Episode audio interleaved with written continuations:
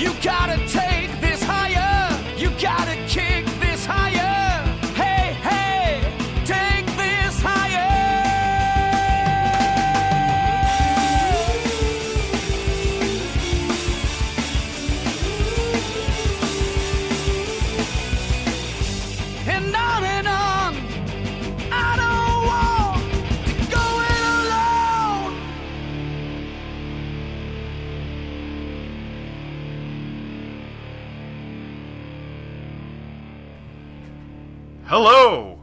welcome to the Mildly Pleased Awards for 2014. It's January now, which at our website, mildlypleased.com, is a time for reflection on the year that has passed. As always, this podcast is hosted by me, Sean Lemmy, as well as John Otney. Colin Westman. Matt Carson's. Th- that's it, just the four of us. For now. We're gonna have a special guest. Well, the only way to find out is to keep listening. Uh, the Mildly Pleased Awards are a tradition uh, where we talk about the the things that, that miss out on all the uh, the usual award shows. The the middle of the road, you know, three star stuff. Not good enough for the Oscars. Not bad enough for the Razzies. Like, right in the middle. Just right in the middle. Which is, if you think about it, where most of America wants to be anyway. If anything, this is the award show that America deserves, that America wants. The kind of award show that Jimmy Kimmel would turn into if he had the chance. He would turn into an award show. Yeah. okay. He's a transformer. This is the award show equivalent of Jimmy Kimmel. He can transform into concepts rather than uh, you know animate objects. hmm You know, it's probably going to be a long show, so let's uh, let's just jump right into it uh, with the, the quickest category every year, uh, which is the most mildly pleasing video game. And the nominees this year are Borderlands, the pre-sequel, Madden 15, Super Smash Brothers for 3DS, Trials Fusion, and Wildstar. Okay, Uh, Sean, is Borderlands really called the pre-sequel? it's really called the pre-sequel. Oh my gosh. So Uh, it's like some in-between thing. yeah, uh, basically they aren't ready to put out a Borderlands 3 yet. So they put out a game with this new Australian studio um, that has like no aspirations of its own except for to be Borderlands with Australian accents. So basically, Uh, they're just like, "Fuck it, we don't have a game yet. Here's this. It's kind of funny." Yeah, pretty much. Uh, and it would actually be my pick for the year. I don't know what, what you have to say about Madden 15. Uh, but Borderlands had like no ambitions to fix anything that was wrong with Borderlands 2. It just was like, I'll give you more of that with an Australian accent, and we'll set it on the moon so you can jump higher and do butt slams. And like besides that, it's it's just more of the same. And I couldn't even bring myself to finish that game. I was so mildly pleased with it because I'm a, I'm a huge Borderlands fan. I love that franchise. I just I needed it to be new in some way. Tell me about wasn't. these butt slams. Uh, Oh, Is wanna this a first person shooter? How does that work? yeah, it's a first person. Sh- well, you just you hit the crouch button when you're in the air and you slam down into the ground. With So it's kind of like when you teabag someone in Halo. yeah, but from like way higher up. Sounds sweet. So you like jump over a person Yeah, you, while crouched. Because no, well, no, you jump over them normal, and then you crouch while you're in the air, and you slam down with force. And that and that kills. well, Does that flatten them? Does it like break their neck? Uh, a lot of what you'll do is like we'll send out like an explosion, like a nova around you, That's kind of the the That's way I used it. Right. Yeah. Okay. Um. Well, I wasn't. I can't remember if there's any butt slams in Madden, but there might have been. I put that on the list because I've never played one until this new one. I don't think I'd ever played one of those games. I just always assumed they were too hard, um, or something. But you know they have easier modes, so I rent it, bring it home. My first impressions is that it looks really shitty. Um, Really? I mean, I I mean, I've ever, I was playing for PS3. I, I don't know. I mean, I know they make one every year, so I mean that would be my guess for why it doesn't look like amazing. I mean, it was little things. It's like none of the players looked like who they're supposed to be. Like Pete Carroll's head was really like smooth, like a like a grape. But like, And it's like- in, in uh, I have Madden 25, which is the previous one. So they went back ten versions. Yeah. And so it's like Bruce Bruce Arians, the Cardinals head coach, looks like a burn victim. Like he looks so like deformed, and Pete Carroll has this like weird hunchback. But other than that, uh, yeah, I, I guess especially compared to like me and my friend have been playing uh, NBA 2K, and the like the facial stuff, recognition stuff, or however they do it is like amazing. Everyone looks super realistic. So I, I'd say yeah, Madden doesn't look as good as it could. And then this my second thing is so then I sit down and play. I'm Denver Broncos. I'm Seahawks. First thing I do, I throw it to guy wide open. He just drops it. I'm like, okay, that happens in football, but then it happens a couple other times. And I don't know if this is true, but I was looking up some guy saying like, oh, well, they're trying to make it more realistic, like more mistakes and more drops. And like to me, that doesn't sound like an improvement because then there's like weird mistakes that I don't feel like is are my fault.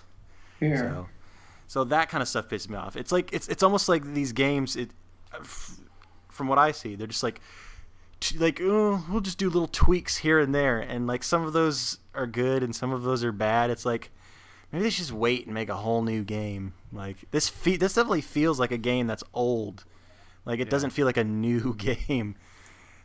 And that was really that was a really weird experience. I was like, is it 2007? Like what is this that I'm playing?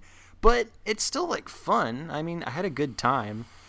I wonder I if was just- anything has to do with like it being a you know not a next gen game when they made a next gen version. That's true. Yeah. That's that- that's fair. I mean, But it- is that like a that's- thing, Sean? Like will Yeah, they- because absolutely they could put their developmental focus into um, developing systems that just wouldn't work on the on the old hardware, um, and that could have been the case. I didn't really look into Madden, but I know that's like the Assassin's Creed this year. Yeah. They they did a bunch of stuff um, that only works on computers and new consoles, so they had to make a whole different Assassin's Creed game for the old consoles. why do they even bother doing that? Well, apparently it's the better one this year, actually. So, um, the Assassin's Creed game Unity was like extremely broken, and I don't know if they've even fixed that yet. That's the thing with 2014. There are a lot of disappointing games, and I didn't really put them on the list because the really disappointing games I didn't play, and some of the disappointing games I was I actually thought were really fun, like Titanfall and Destiny. Um, but one game I had huge expectations for was Smash Brothers for 3DS, which is a really great game. Did you really? It's really great. I feel like you're more excited for the other one. I was, and I wasn't gonna buy this except that they put it, they were gonna put it out like six months ahead of the Wii U one, and then it turned out to be like a little more than a month. But I was still so excited for the Wii U one, I had to buy it. And that uh, doesn't make any sense. well, you know, I know some people with 3DSs, and I was like, I could play with them, and I could see what single player Smash Brothers is like. And it turns out like it's pretty fun, but it gets boring really, really fast. So you want to play with people, and I just could not get a good online match in Smash Brothers for 3DS. Every single match I played was incredibly laggy. And so that left me with just the single player progression, which was like developing custom move sets for characters and getting costumes for my me character. And I just did not think that that was very fun to do like to grind stuff out in a Smash Brothers game. In the end, it's it turned out to be a pretty mildly pleasing game for me. Even though like you know the Smash Brothers part of it, the fighting stuff is great. And you know if I was more social and I wanted to go hang out with people like locally, I'm sure that the the Wi-Fi multiplayer would work great. But trying to go online was just a mess for me, and I just gave up on it. So I put it on this list. Uh, Trials Fusion. They it, the Trials games. I I think I made you guys play the last Trials game. Is this that dirt bike game? Yeah, the dirt bike game that's kind of like Excite Bike, except it's super easy to fall. Yeah, Yeah, that's pretty sweet. I just like falling. Yeah. I like This- flipping. Is that that game? is kind of ragdoll. Yeah, yeah. Kind of like Happy Wheels. Except Uh, less disturbing. So this year's version added like a trick thing, a trick mechanic to it, which they didn't use a lot, but I thought was a really bad idea because the fun of that game is just trying to get over obstacles without falling. I don't need this extra stress of trying to do tricks. And I don't know. I can't really put my finger on what it was about it this time around. Maybe it's the weird futuristic setting they put it in. But uh, Trials Fusion just wasn't really working for me, and I wanted to have five things on this list. So there it is. Sounds like you don't like a lot of these games at all. Well, okay, it's a hard because you gotta make it sound like you kind of liked it, but also like Yeah, but he didn't say a positive thing about like any of them. You said the series was good. Uh, you know, there. I I think I've seen Trials Fusion on some people's top ten lists of the year. So it, it, it must have clicked for some people. I just I didn't like click the, for me like the last I one. like the last one. I sure did. Um, and the last game that I nominated was WildStar, which is uh, uh, an MMORPG that was supposed to like finally be like here's the here's the thing for people who used to like World of Warcraft. Here's a new game that like does everything that World of Warcraft does well, but then fixes everything that World of Warcraft doesn't do well. Um, so the you know the combat was supposed to be way more fun and uh, and interactive, and the rating was supposed to be worthwhile, and there wasn't supposed to be grinding, and the quests were supposed to feel meaningful, and um, crafting was supposed to be fun, and it started out that way, but then like everyone playing the game quit, and the developers have been unable to support the game as much as they promised they have, and it sounds like the game's already pretty much dead. Um, just like I don't know, five months since it came out. Um, so th- yeah, this one is another one where I would never say the game was actually mildly pleasing. It was super fun, and then extremely disappointing. um, maybe maybe it'll turn things around, but I doubt it because the new World of Warcraft expansion pack came out, and it sounds like everybody just went and played that. So I would pick Borderlands as the as the most mildly pleasing game of the year because it's fun, but it it has no ambition to be anything interesting, except for Australian Borderlands on the moon, which is a good pitch, I guess. But there's so many things they could have done. They could have uh, made character progression more meaningful. They could have um, made it so you could track multiple quests at the same time. I don't know why that is not a feature in this series yet. They could have made multiplayer better. Um, You're so picky. Is it really a whole game? It's not just like a two-hour, like, it's com- it's like a full Borderlands game. It's a full Borderlands game, and it kind you know, but the thing is, it's just entirely built on Borderlands 2 technology. It feels like an expansion pack with new characters in a new setting. And if they had done that, if they had put this out as like, if they had marketed it as Borderlands 2, you know, the pre-sequel DLC, and sold it for like 40 bucks, it would be, you know, like one of the best DLC releases of all time. But it was a full $60 game. Uh, and it's only for people who really super duper care about Borderlands. And if you're not one of those people, just go play Borderlands 2 if you want to try things out. All right, and it's a mildly pleased award winner. Congratulations to 2K Australia. You did it. Not the best, not the worst. Right in the middle. Um, now for our most confusing category of the Mildly Pleased Awards. um, the viral video category.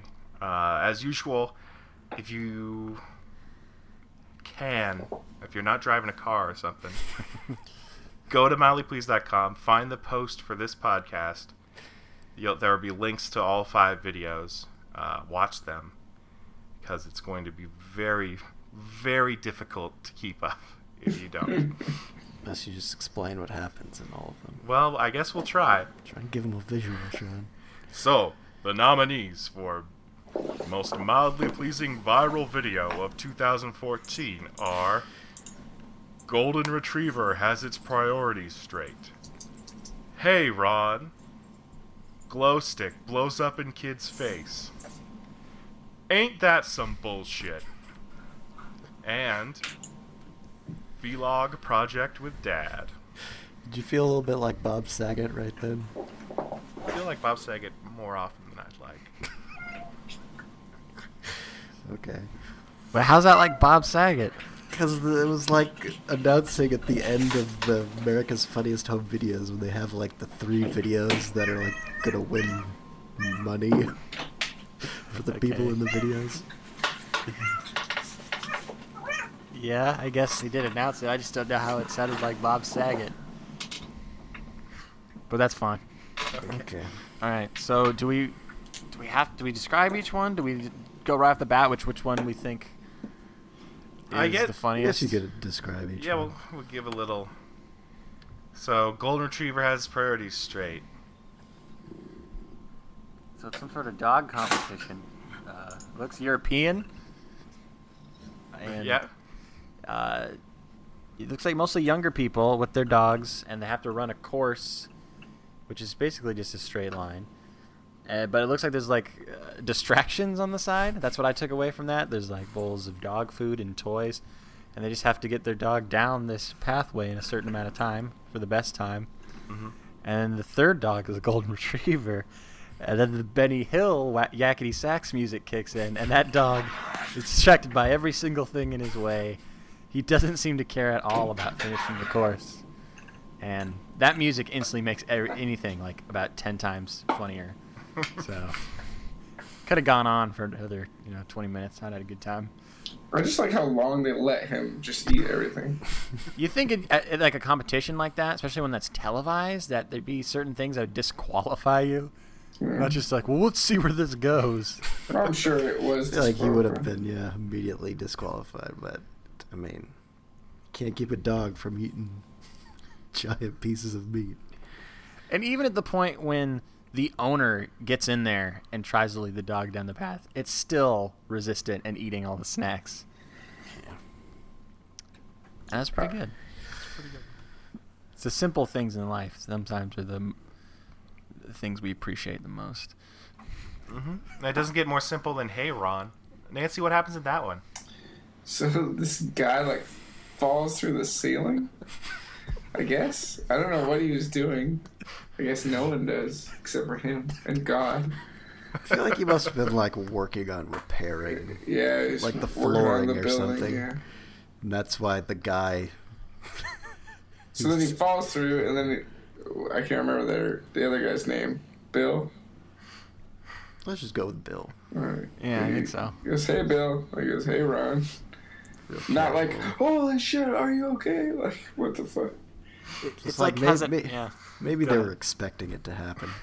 Or has it happened before? I think it was CGI. Well, that just ruins everything. Then. Yeah. Well, a lot of theories about Hey Ron. Uh, Colin, could you tell me about glow stick blows up in kid's face? So, glow stick blows up in kid's face is a kid filming himself like shaking up one of those neon green glow sticks that you have at Halloween, and then he puts it in the microwave and heats it up for not that long, like twenty to thirty seconds. Then he takes it out, and then it just like explodes all over him. And then he starts screaming, and then his dad comes in. He's like, "What did you do? You got it all over your beautiful shirt." And like the dad just like doesn't know how to react to this situation. I feel like he reacts fine. He's just pissed because he. I told- guess it's he- just kind of lame because, or it's it's funny because he's a little kind of a lame guy. He's just a dad. He's just. I know he's just like such a dad that I should show that to my brother. just found it entertaining to watch him like try and make sense of this really dumb situation. Did he? Did he call nine one one? I think he, it looked like he did, but then he like hung up, and Yeah. then later on, nine one one think- calls him, and he has to explain Yeah. what what's going on. he just didn't know what to do in the moment. How old do you think that kid was? Probably like seventeen. And you see, that's the weird part is the dad says, "I told you not to put that in there." like, at what point does a dad have to have a conversation with his teenage son? Don't put that in there. Did he? And he did. It was like a gift for Christmas, and he like is aware he has a glow stick that he's really interested in. Does seem like more of a thing like a ten year old would do than a teenager. He's probably. I like, mean, no, yeah. I mean, I get dumb. it because teens do stupid shit and film it, but the fact that his dad had told him not to, like he No one he knew he was dad. thinking about it. What does he know? Okay. A memory I have from my youth. I was a very young child at this point. Um, I had one of those like glow stick like rings, like you wear as like a necklace. You know what I'm talking about? Mhm. Yeah. Yeah. Um, and I was chewing on it for some reason, and I got like a little bit in my mouth, and I spit it up, and I like drank water and stuff. But I was like, okay, so I'm just gonna die. but but I, I was like, I'm not gonna tell anyone I did this. I, I'm just gonna die. You're just gonna die of a mysterious death. Yeah. Just keep it at that. Try to keep your dignity. I remember I went and like watched Dragon Ball Z after that. I was like, I'm just gonna die at some point because this is poison. I've drank poison at this point. But you're just too embarrassed to tell me. Yeah, it's hell embarrassing. Just the idea that you accepted it so quickly. It's I feel funny. like I had one of those moments too, where you know I'd like cut myself with a pencil, and I'd be like, "Is this what lead poisoning is? I guess I'm gonna die now." Did you tell anyone about it? I think I did, and they're like, "Uh, don't worry about it. It's not real lead." It's graphite. or something. Yeah. Just to think of the embarrassment of these things, like death is a better option than looking like an idiot. It's funny because the first part of that story reminds me of like what John would do as a youth, and then the second part is exactly what Sean would do. That's perfect. All right then. Uh, ain't that some bullshit? This is my favorite. I couldn't even pretty good. understand what the guy was talking about because he was just laughing so much. Somebody Exactly. clarify this for me. Well, he's laughing because he thought it was funny that his son got out of his car. He's like, "Make sure to lock the doors," and it's a convertible with no roof on, so you know, locking the car is not gonna do anything. And this guy thinks it's really funny. In fact, he thinks it's some bullshit. It's so Hey, funny. that's He calls him like a motherfucker too. They just have that kind of Maybe he does. I don't know. I felt that was kind of mean that was because it looks really like his son's walking away at the end. Yeah, From sheer embarrassment. It seems like That's- there's a definite tri- like theme uh, this year of like dads trying to embarrass their kids, especially Ron- like the "Hey Ron, Hey Bill" Bill one. They're probably father and son. Yeah, It's just assumed. Probably stepfather and son. Uh, Sean, you want to talk about vlog project with dad? Yeah, this one is a weird one I think I saw this one. because we don't really know what the backstory was, but it's just this kid riding the car, front seat with his dad. His dad's driving, and this kid is, is like, "So I've got this like vlog project for school, uh, and he's got to interview his dad, I guess." And he just keeps asking the most like inane questions conceivable, and his dad is super frustrated that he's not being asked like questions that have meaningful answers. So the kid will ask him something like, you know, if you could be the engineer of any building in the world. I don't even think you finished that question. It's been a while. Because he just starts yelling at. He's it. just like, ask me a real question. You know, if you could have a million dollars, what would you do? And it's it's it's, it's funny because I like those are questions I remember. I I would be like, I'd ask my dad that. He'd be like, I don't know. He would have oh. legit answers for them. Hopefully, you wouldn't ask them when you're a teenager, though. No, no, I as a child. But I don't know. Like, there's a part of me that wonders if the point of this project was just to like see what kind of reaction you get by asking dumbass questions, something like that. It looked like there was multiple videos from this guy talking to his dad. So, hmm. yeah, maybe that's it. Maybe he's just like, the project isn't for school. The project's on his dad for the, the whole world to see. His dad is the project. Project Dad. Project Dad. That's like a great TV show. Did you say Project Dead? No. That sounds like a good TV show too. Project Dead. It's like a Weekend at Bernie's type show. So it's super realistic. Super realistic. That's always a selling point. no, that means super realistic. Just wait till they have super reality shows. Yeah. Okay. Let's not get into that. Let's Yeah. just- I still don't know after all these years if we're picking the best viral video or the Well, see, most mildly pleasing viral video. so like if if it were a mildly pleasing video, I think the glow stick one would win because like that I thought that was I liked it, but I just I wasn't like super impressed with it. I like the the um ain't that some bullshit and the dog one the best. Like legitimately, I like them the best. I wasn't that big on the dog one, to be honest. It's because you hate dogs. Come. The truth comes out. I don't think I hate dogs Well, you just don't like them as much. as much as cats. Yeah. I'm fine with dogs. I think I liked Hey Ron Yeah, the that best, was just because there's so much to the ima- so much is left to the imagination. How did that guy fall through? And why did neither guy seem that surprised? I think one of them does say like, "Oh, that must have hurt." But still, like, holy crap, you just broke through a roof. It's the American South, Joe. I, I don't know, maybe. Um, that one was my favorite, and I thought we established last year that all internet videos were inherently mildly pleasing, but I don't know. Um, I guess I'd glow stick. I'd definitely put up there too. Who who, who do you think uploaded that? the son or the father? I bet the son. up. No, in the, in the description it says his his older brother. Well, the user's name is Dave Matthews Band Fan Yeah. Four, so that's who did it. Okay, I'd probably go with glow stick as well. All right.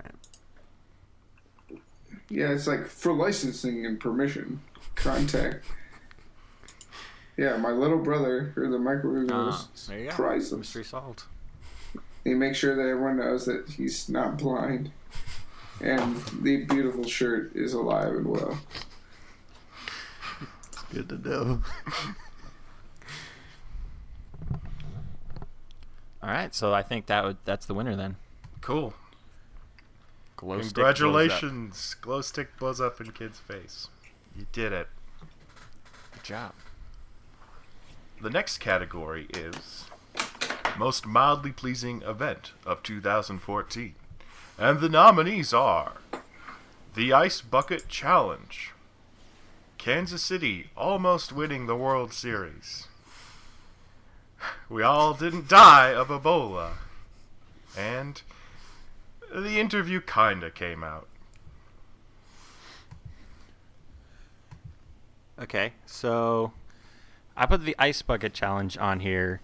I mean, I I don't think it'll win because I think it did way too much good than bad, but I think everyone was irritated when that became that, that just took over the internet by storm. It was everywhere. So many people were doing it. They probably had no idea what it was for. You know, my friend told me to do this. Woohoo! Later, I'm gonna light myself on fire. You know, just I hope he did. a bunch of idiots doing it.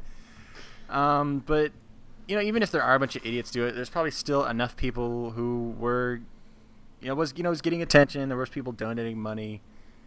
Um, so that's good. I can't.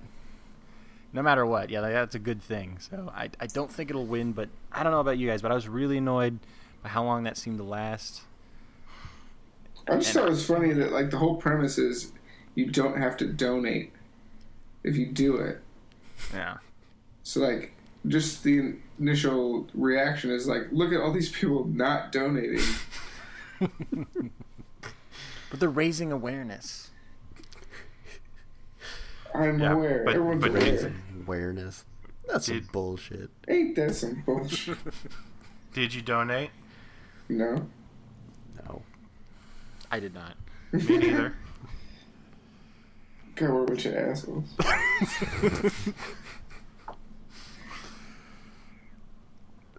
Exactly. It's dangerous. Buck, bucket of ice. Ebola is even more dangerous, though.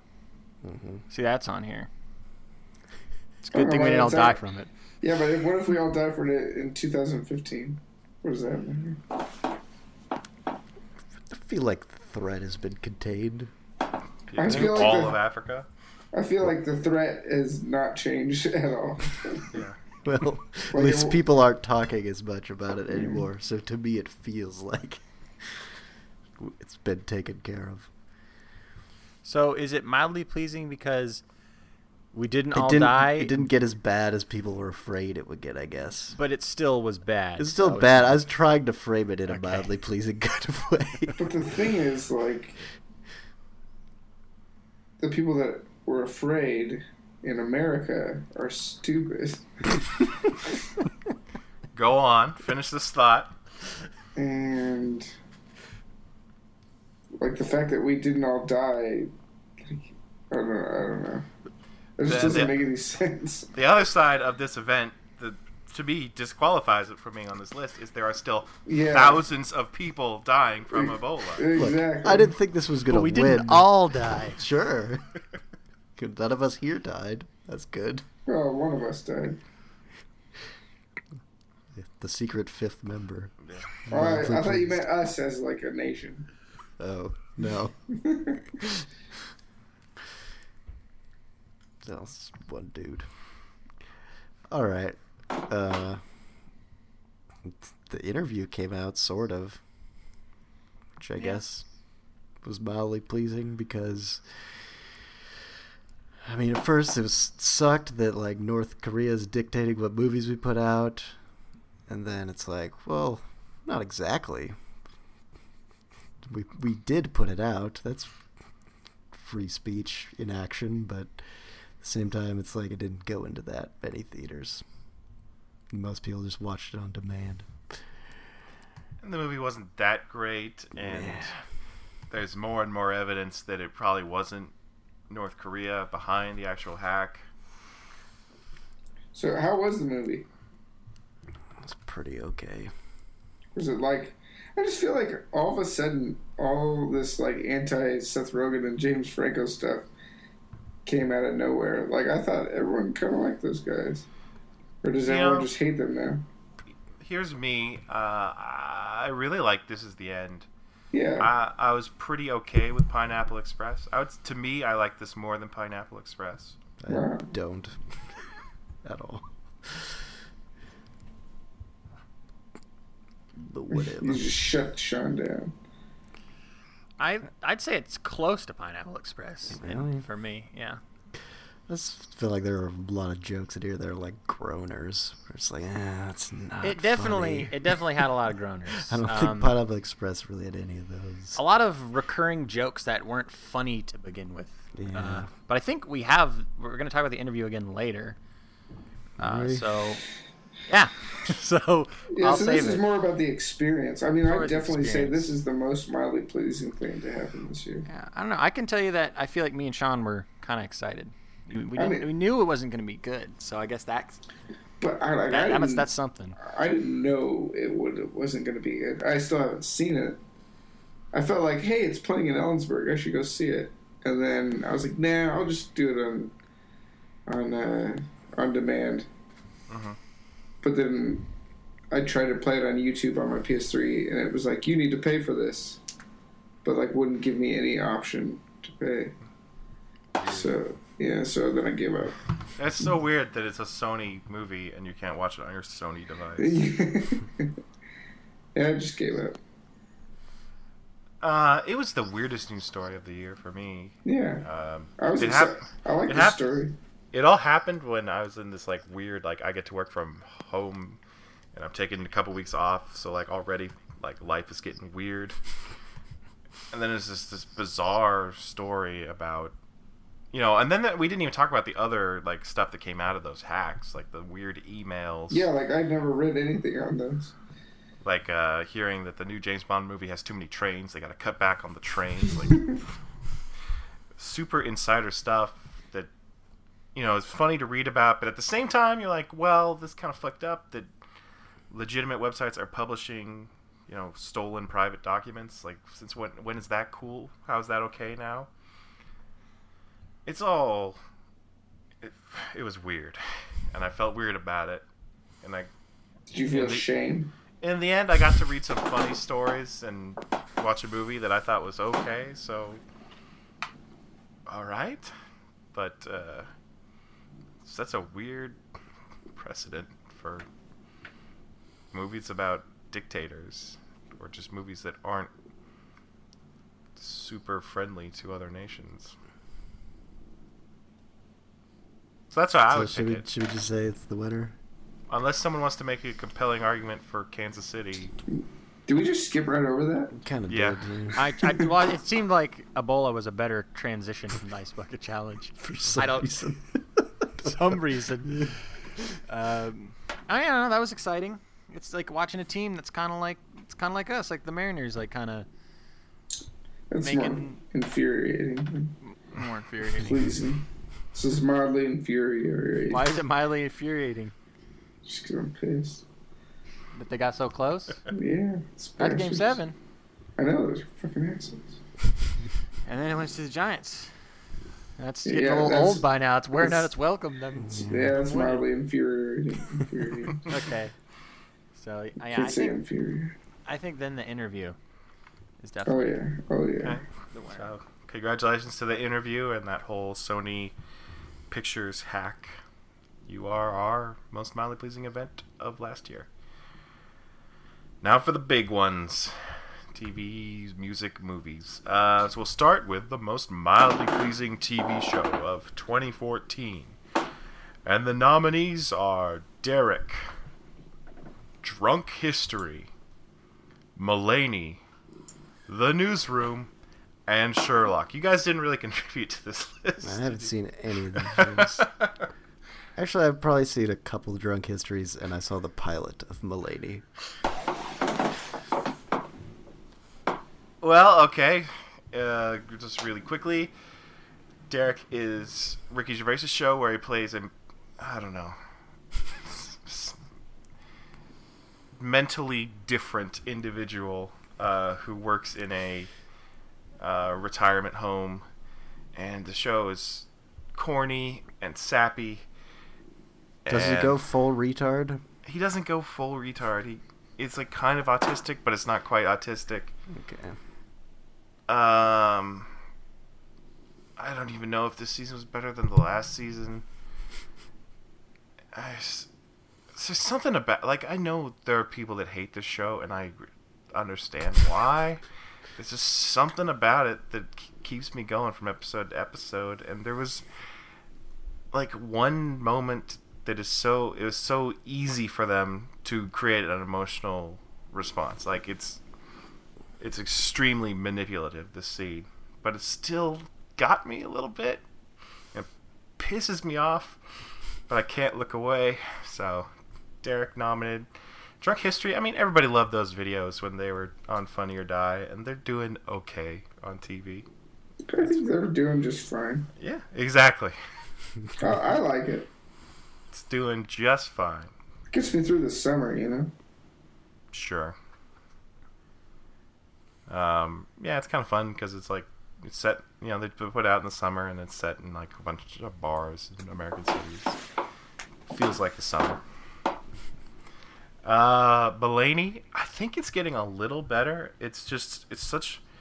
It seemed like such a great project. It's got a bunch of funny people involved in it. You know, it's got a really you know promising young stand-up comic at the center but for whatever reason he's just doing a like old school you know multi-camera sitcom That's what America needs, Sean. i guess i guess they need like something to counterbalance uh two and a half men if that's still on in the big bang theory We need more jokes. It'll never end, Sean.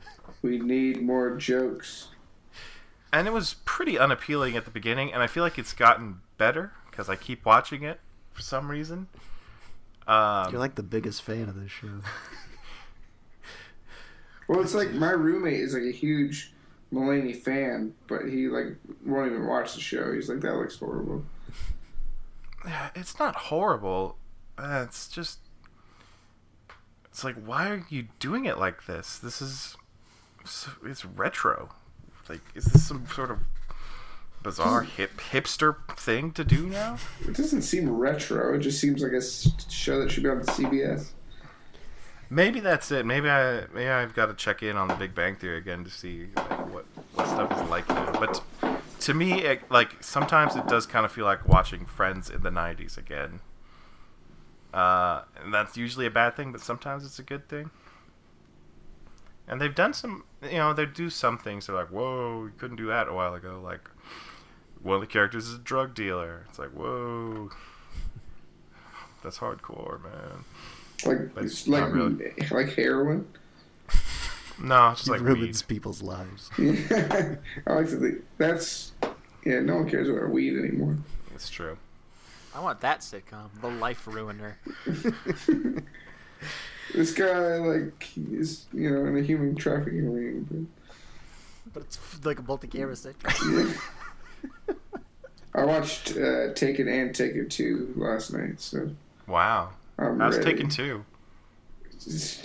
It's, fine. It's the same.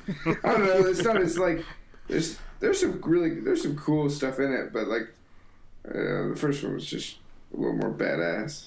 Mm-hmm. But it's like the thing I loved about those movies is they're only ninety minutes long. Like I was like, I was like, this is over. I feel like I should be sitting through two and a half more hours. But yeah, Well, if you want that experience, go watch that other one he did. That's like he has amnesia. oh, God, what was that called? I don't fucking remember. But it's like the it's like a Bourne movie, but with yeah. Liam Neeson. It's Uh, I just thought forever. I thought this is these movies are as close as we're ever going to get to like '80s Schwarzenegger no plot movies, and I respect that. Yeah. Has nothing to do with what we're talking about. Yeah, we get off tangents. Sure. Mulaney to Taken. Yeah, how do we do that? I don't know.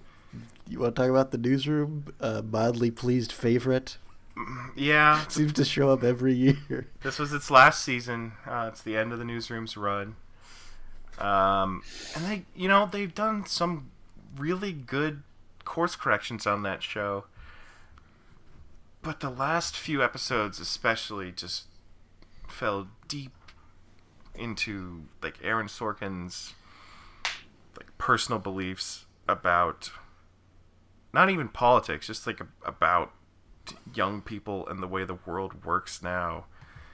And like just how his opinion is better than everyone else's about everything uh this is the only season i think that was entirely written by him it's only like six episodes Because probably all his writers quit or he fired them. i don't know Seems Um, like a pretty over controlling guy. you know some of the characters got great like i thought olivia munn became a pretty great character on on this show uh and the same for for like Don whatever his actor's name is. But there's like another character who started out like as an okay guy, but just became the ultimate douchebag of all time. I hate him so much. I can't really like relate to you guys about this because I'm the only one who watched the show. I Um, feel like I've watched the show because I've talked to you about it a lot. it's just. I guess I'm glad it's over. Mhm. Sherlock. This season of Sherlock was apparently really divisive uh, um, because it, it kind of indulged in its creators. Um, I don't know indulgences. I guess kind of ran out of words. John, did you see this? Yeah. What'd you think? This is kind of boring after a while. I feel like maybe the first episode was pretty interesting. Was, uh, I mean, I can't even remember. It's all a big blur now. Was the first episode where they were like recounting a bunch of different stories? Yeah, about how he could have possibly lived. That I liked. That was kind of interesting. But then I felt everything else just kind of built up to Watson's wedding and Mhm. then some other stuff at the end that I couldn't even understand. I was barely I it was just I don't know. It got too complicated for me. That was the part for me that that whole ending thing was just like fucked up. I don't know what they were doing. It's not, it felt like they really fucked it up. I,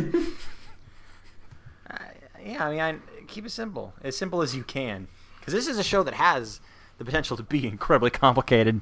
hmm Uh, so don't go down that direction. and I'm afraid it's going to keep continuing to be really intricate. That's why I'm just more of an elementary fan. Is that just still on? Oh yeah. Do Okay. more people in the world watch Elementary than Sherlock? I mean, Sherlock's definitely more popular. It has a, it has a bigger fan base, but like any show that's on ABC or CBS, I feel like just has huge viewership. So mm-hmm.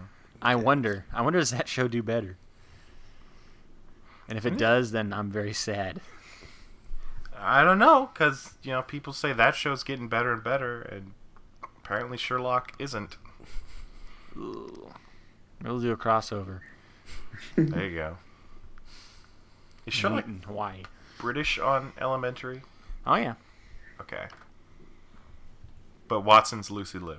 yeah. So hot. And according to Bill Murray, Lucy Liu's terrible.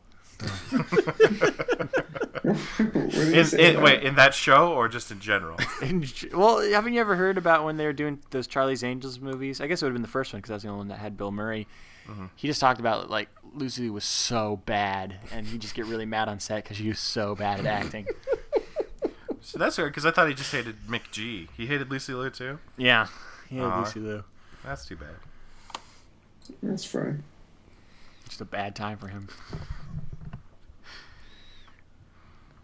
All right, so who's who's the winner here? Uh, John, you want to give it to Sherlock since it's the only thing two of us managed to watch? Sure, yeah. It was good, just a little flat. It was good. It well, the thing about Sherlock is the episodes are so long. It's basically tuning in to watch a movie whenever you do it. So it'll have really good moments, but this season I feel like it had a lot of flat moments and then, you know, inspired moments in between that. So I guess that back and forth makes it okay. Sure does. So congratulations, Sherlock. Uh, I don't know if you're getting another season, but if you are, do better. uh, now the nominees for the most mildly pleasing album of 2014.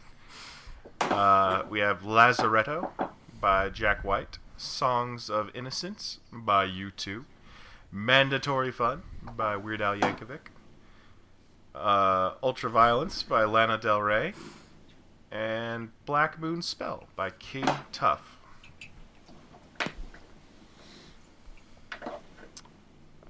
Do we start in order or? Guess I don't know. Okay, Lazaretto, Jack White, same old shit we've been doing for a while now.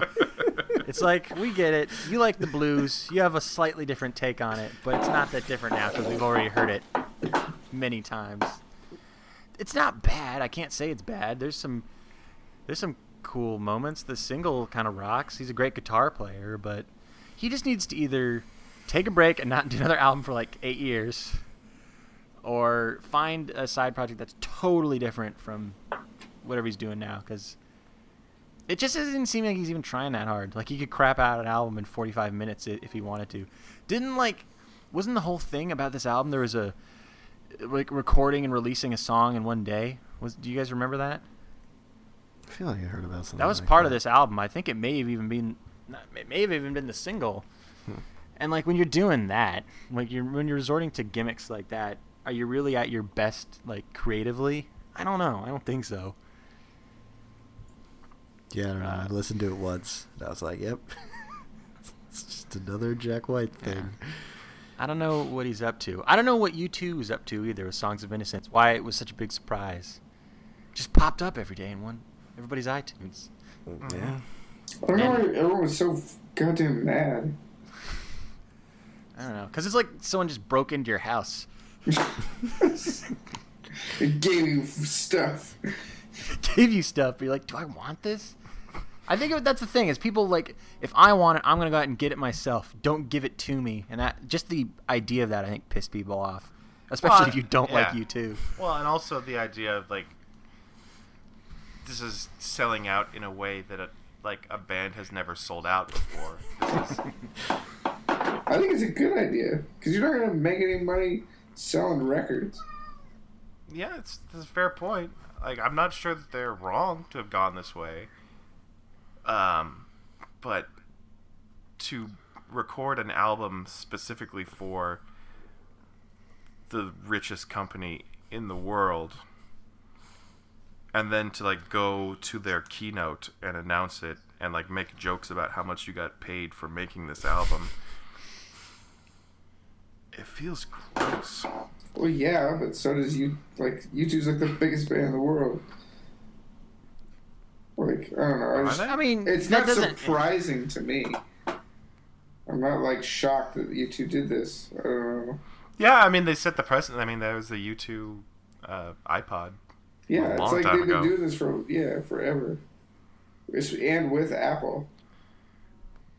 So yeah. I didn't really mind it It was- just like I've been a U two long enough, U fan long enough to know that like U two being huge and being kind of sellouts is just a part. It's part of the deal, man. so I, I was just like, all right, cool, a new U two album. But then uh, d- didn't really like it that much. It's fine. it's just like it sounds like them trying to make a Black Keys record to me since they got Danger Mouse to produce it. I don't know. It sounded kind of like generic rock. It Didn't sound like they were trying to sound as like huge and anthemic like their last album, which I actually liked.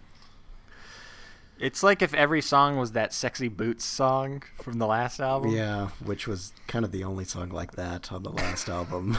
yeah. But this is easily all my that. least favorite song on the last album yeah. I mean, that song's fine. You just don't want like that song twelve times or Mhm. whatever. They, yeah, th- they don't sound like songs that are made to fill stadiums, which is, that's what I want from U2. All right, another '80s throwback that released an album. It's Weird Al, Mandatory Fun.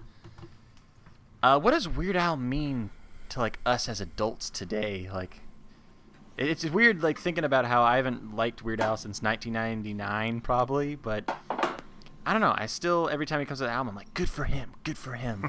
oh yeah, well he's a likable guy. I mean, I think I just I appreciate what he does, especially in this era when it's gotten even harder. You know, he's a parody artist, but he doesn't like use swearing, so he has to be like more clever than that. And he's I just like his whole attitude and everything. He's just such a likable guy, and that comes through in his parodies. It just I don't know if those parodies are really that funny if you're not ten. Uh, but I mean, this seemed better than what he's done like in a while. I, at least I don't know. This like album seemed to it made a bigger impact, so he must be doing something different than. Well, I think a, a big part of that was that uh, like a music video a day for a week thing he did, um, which was really fun, and it got me to listen to those songs. Like if he had not done that, I would not have listened to any Weird Al songs this year. I did not listen to this album, but I watched all Yeah. his music videos. And some of them are pretty funny, and other ones are like, well, okay. It's cool that he got that celebrity to show up in it. Right. And I think that's that's pretty mildly pleasing. That's what it's all about. Uh, this next one, I was just trying to pad out the list with. Basically, I listened to it once just because I was like, "What's that da- Lana Del Rey all about?" Maybe I'll just listen to her album once on Spotify to see what it's like, and I'm like, "All right, this is fine." Just like throwback soul sound. Not terrible. That's, that's about all I have to say about it. And then there was uh, the new King Tough record, which it's a weird one because I really liked the last album, which I know John's a big fan of too. But Yeah, I like that one. for some reason, it's like he didn't really do anything different on this album. He's kind of just doing the same like catchy garage rock thing, but it just didn't quite hook me in as as much as that other one. I don't know. I think the melodies just weren't as good. The riffs were fine, I guess. Yeah, Um, not- maybe he needed more time. it did sound like it was an album he recorded in like a week or two. Definitely had that feel, yeah. Yeah, maybe he needed more time. What time? Uh, so what do you think, guys? U2. you too? Yeah. Mm, okay. I don't know. I, I It's was like I could dis- I go to was more Jack disappointed White. by that whole experience. Yeah. I was gonna go with Weird Al because it's more on the upside of mildly pleased than the downside of mildly pleased. But I mean, I don't know. It doesn't. I don't care that much. I'm not gonna fight for a mildly pleased award. I just if that U2 album had turned out to be great, that whole experience would be so cool. But the fact that it wasn't, it just I don't know, came off as really left a bad taste in my mouth. It came off as a really cheap gimmick for a not okay album or an okay album. Mm-hmm. But if there's two votes for it, you two guys. I could be swayed to something else. I didn't actually listen to the Weird Al album. I mean, yeah, you're I not saw 10, a you few don't of need to. videos. Yeah, I didn't really feel the need. I mean, whenever I'm listening to a Weird Al album and I'm listening to the songs that aren't the parodies, mm-hmm. I don't know. I just feel like I'm in elementary school. It just they're not Good. that funny. Those were like my favorite back in the day. I, you know what I did? I was up like cleaning up my iTunes the other day, and I saw Frank's 2000 inch TV, and I played it. And I'm all about that song. Yeah. Frank's 2000. Time to move on. I just give it to U2. Okay, fine. they win everything. including some things they probably don't want to win. Continuing in the music category, we have uh, the most mildly pleasing song of 2014. Our nominees are Stay With Me by Sam Smith, Happy by Pharrell Williams, Magic by Coldplay, Do I Wanna Know by the Arctic Monkeys, and Fever by the Black Keys. Uh, uh, do you guys have anything to say about any of these songs? No. I Um, really I- don't. These I all like- are on this, the list of the songs I've probably heard this year, but don't know their name. Yeah. I like the inclusion of "Stay with Me" because I feel like what we usually try to accomplish with this category is pop songs by artists that generally we consider bad, but they're like, oh, "This is okay, I guess." We're not that cynical, and I guess I feel that way about this Sam Smith guy with this huge fucking head. Does have a big head. He's got a nice voice, I guess. Did Call Me Maybe ever win this award? I feel like the conversation I remember was that it was too good to win. It was I think good I to think it was nominated. I think it Yeah. lost to um, oh, fuck, what was it called? That song is like, and it feels just like I'm just too close to love you. The Yeah. Internet Explorer song. You know what? I heard that song today. I, God, I can't remember where. Maybe at the I went to a basketball game. Maybe it was. I just remember like, what is the song? Whoop whoop whoop whoop. I was like, oh, I know this song. Yeah. Why does this mean so much to me? It's a mildly pleased award winner. That's why. Mhm. Uh, so do you want to go with Sam Smith? Uh, I don't know. I, I think it's a funny choice. Um, I think let's see some of these other ones. Fever is actually a song I like. I'm gonna say I like that song. So All right. And uh, Magic. I don't. Coldplay's last album couldn't have been more boring to me, but that song was probably one of the better moments on it. Did you listen to it? Not all of it, but I tried. Yeah, I didn't even bother to listen to it. It was just really boring. Even though, you know, Coldplay has sort of a special place in my heart. They were my first concert, but yeah. I mean, it seemed like they're trying to dial it down, but they now they dial it down too It's, like, much. too too boring, I guess. just really slow. Yeah. It's weird. Like I didn't. I didn't even try to listen to the last one. Hmm. And like X and Y is like my favorite album ever. That's not true, but It could be. having said Did that, you stick around for Viva La Vida? Yeah, but I remember having con- conversation with Colin about this. Like, Viva La Vida is his favorite, but like I felt like Cold X and Y was like them perfecting, like, you know, their sound, and then they strayed away from it with Viva La Vida. They've been lost. Which is ever fine. since. There's, there's a song called Lost on Yeah. I, got- I got that. That was a good one. Yeah, nailed it. Um, I like Happy by Pharrell Williams. But do you like it that much? How much do I have to like it? I don't know. yeah, it's a fine. It's, it's probably maybe mo- more pleasing than mildly pleasing. I, you know, I, I probably like it as much as I liked Call Me Maybe last Ooh. year. That was two years ago, Sean. God, time. I think last- fu- I you think know, last Colin- year Colin, Macklemore Flat won. circle. Time is a flat circle. Uh, Okay. That's a that's a 2014. song. that's a what?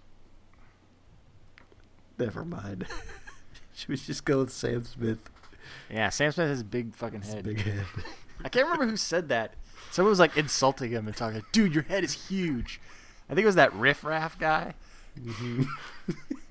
that rapper that inspired the James Franco character in Spring Breakers.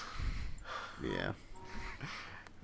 I, I kind of know of Just that an- guy, but Just another thing for Sam Smith, Sam Smith to be sad about.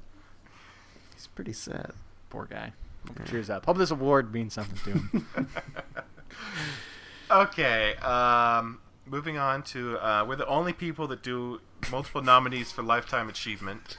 Um, we like to, to to take a moment every year and debate uh, who has hit their peak, who is at their most mildly pleasing, and we can award them the mildly pleased 2014 uh, lifetime achievement award.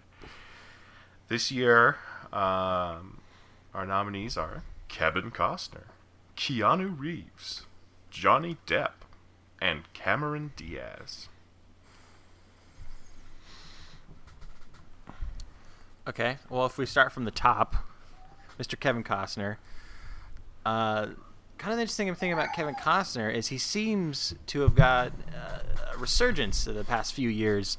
I feel like it was He's just earlier this year. He had like three movies coming out in the same month. Yeah, you could say this year, where he's getting leading roles again. And what's weird is there was never a great movie to kick that off. Like when Robert Downey Jr. became a star again, is because of Iron Man.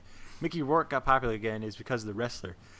Kevin Costner just got popular again because what? Like because he was in Superman or 'cause he's something. still around. Because he's still around. It's like, eh, give another, give another go. It's like people forgot, and now we're being reminded that oh yeah, it's nothing really that exciting here. I mean, if you think about it, Kevin Costner pretty much plays the same character in every single movie. He's wise.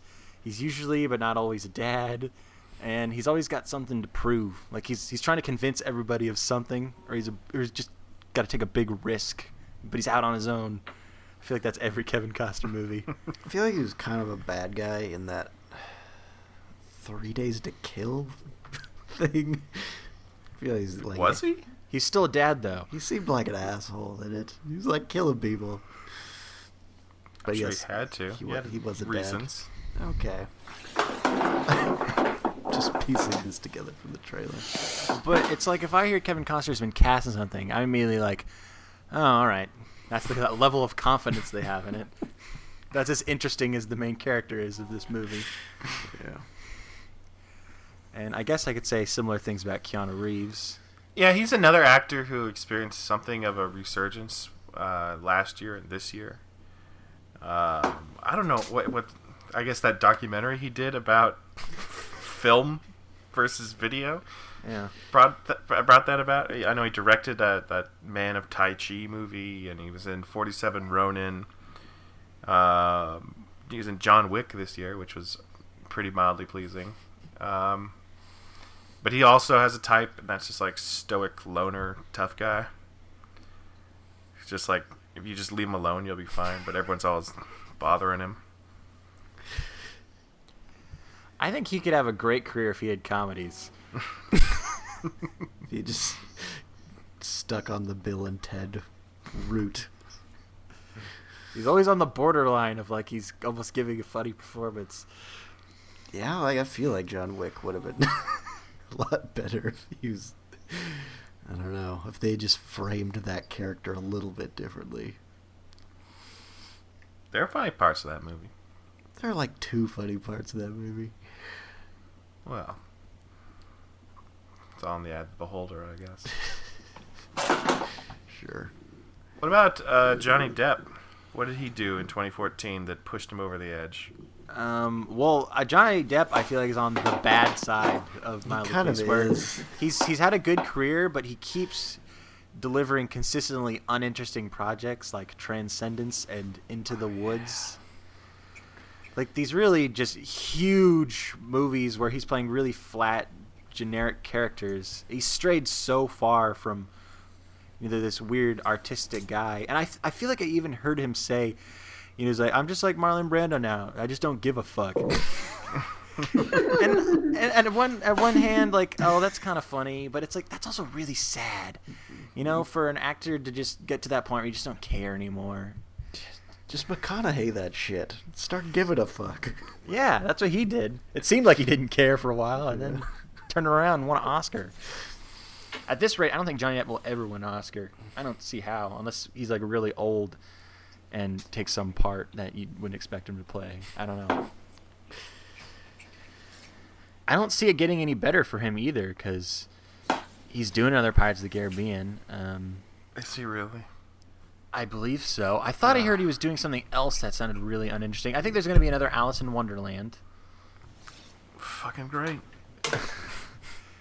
Uh, so no, he's on a downward spiral because he don't give a fuck. but he's not bad in any of these. I'm probably. I mean, I don't know. I haven't seen Yeah, all of them. He looks kind of annoying in most of them. Just mugging it up. Yeah, he's either playing just like a flat guy or like some weird caricature, like he's in a sketch. Weird cat man. I feel like that's what he is in Into the Woods. He's the big bad wolf. Is he? He looks Yeah. more like a cat man. Oh, you know what I didn't see, but I'm I'm curious about is his performance in Tusk, where he supposedly is like a French Canadian police officer. I mean, I heard it was the worst part of the movie, but uh, I don't know.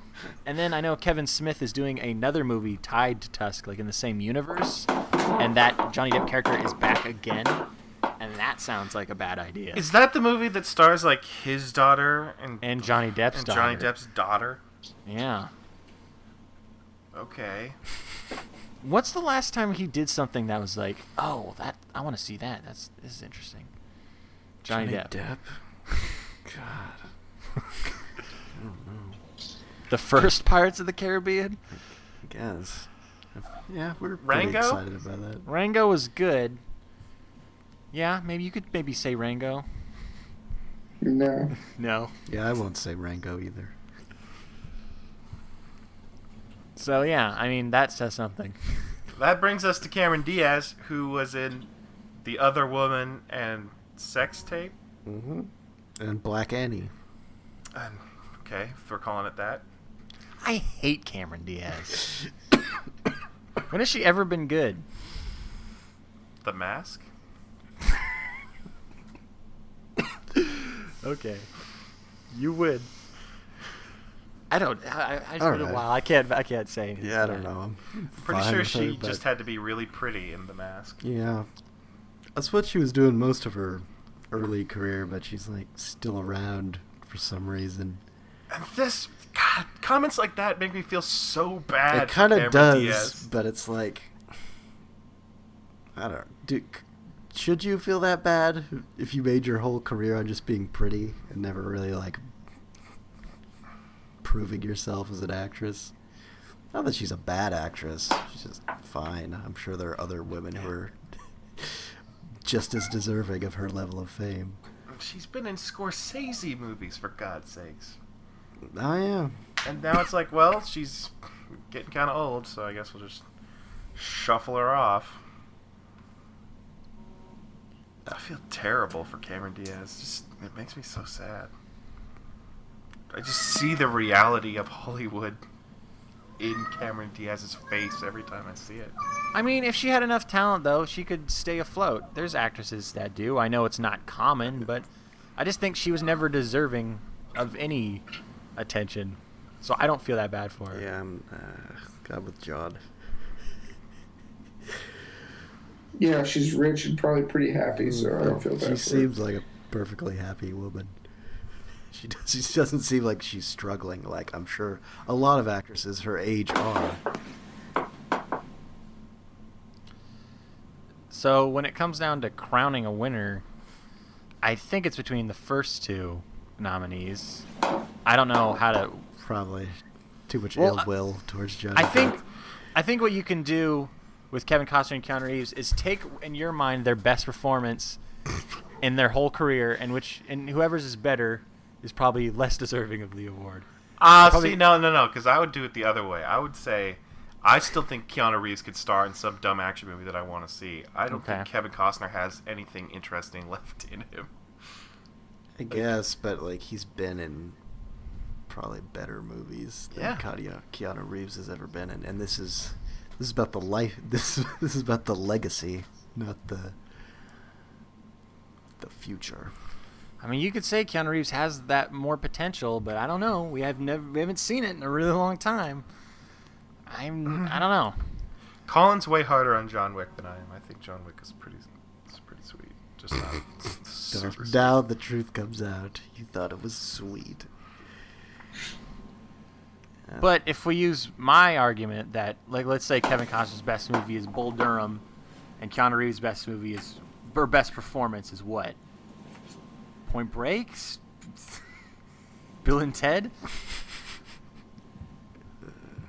I mean, those are okay. the Matrix. The Matrix? The Matrix is, you know, that's just choreography. Yeah. It's not performance. So I don't know. Now I'm think I'm leaning towards Keanu Reeves. I can't think of a single performance he's ever done where I was like, that was a that was a good job. I mean, not a bad job, it's just like he shows I up. can at least say Kevin Costner and Bull Durham like that was a good job. That was really good. Yeah, sure. And th- this is lifetime achievement. I mean, they don't usually give lifetime achievements to people who are like, you're going to go on to 20 more years of greatness. They usually give them to old people. They're both kind of old. Um, I'm yeah, not. I don't know. I'm confused what case you're making then. Well, that well, I don't know. I was just I, I that the idea that we're taking into consideration of their futures. Like I would just think to this point and before that, if it's a lifetime achievement award. So on that on that grounds, I'd lean towards Keanu Reeves.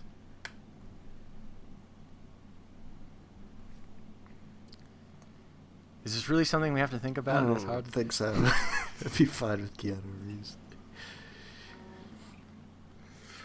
I guess that's the way you guys want to go. I just think Did you put him on here, Sean, or did someone? I think I put do- him on here. Okay, so I see. That's why Sean's so upset. He's just like really uh, unimpressive to me as an actor. He just brings nothing to the table. I mean, he, he's an action star in a way that like we don't need action stars anymore. Yeah, It's I f that's why I don't care every time he shows up on camera. he's great at doing you know Nothing. complex stunts, but people just like to CG stuff now. It's, it's an unfair world.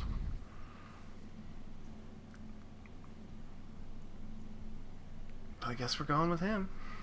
Even though Kevin Costner, like I don't think we're not we're not going to get this year again with Kevin Costner. He's not going to star in three or four movies in one year again. I don't know. What's he got lined up? Probably Flashback in Dawn of Justice. flashback. I mean, I get what you're saying. Like, this is the like he's a fairly mildly pleasing person, and this is probably the biggest he'll ever get again. Mm-hmm. Actually, I don't know. He's got what's he got lined up? Look, I'd be fine with giving it to Kevin Costner too. Just, I guess it kind of does make more sense just because he seems older. I don't know if he's that much older than Keanu Reeves. I'll give it to Kevin Costner just for the fact that he was fairly big this year, but didn't do anything with it. Well, Keanu Reeves is just kind of there on the fringe. Thank you. Sure, fine. I'm really happy giving this one to Kevin Costner.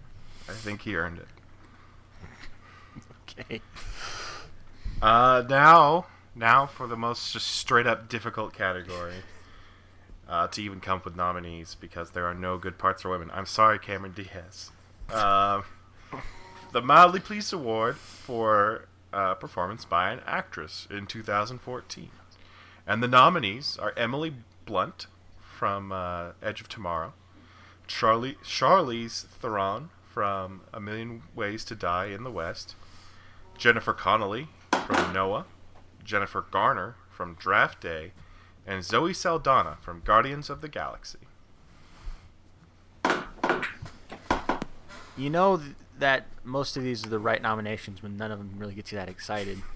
Mm, mm, mm. Let's start with Emily Blunt. I feel like when I put that on there, Sean, you were hesitant about that choice. I feel like she kicks ass in that movie pretty good. I feel like anybody could play that part, though. Maybe, but she's the one there, and she played it well enough. Eh, Yeah, I liked her in this movie too. okay. That's about as She much she does that we she does that sexy push up real good. It's a good push-up. It's a quality push-up. You know, it's it's tough to be the beautiful lady in the movie and also believably kick a bunch of ass, and I, I feel like she she lived up to that. Like, sh it, it never felt like like in some of those movies where they just have like, you know, like Zoe Saldana in a lot of movies where she just feels so beautiful and dainty that it's like, are you, you really kicking as much ass as you are? I never had any problem like that with Emily Blunt. I was like, okay, you can you can, you can at least keep up with Tom Cruise, no problem. Which is hard because Tom Cruise is so fast. He's moving all the time. All right. I'll put Charlize Theron on the list from a movie that everyone hated. I didn't think it was that bad. I don't know.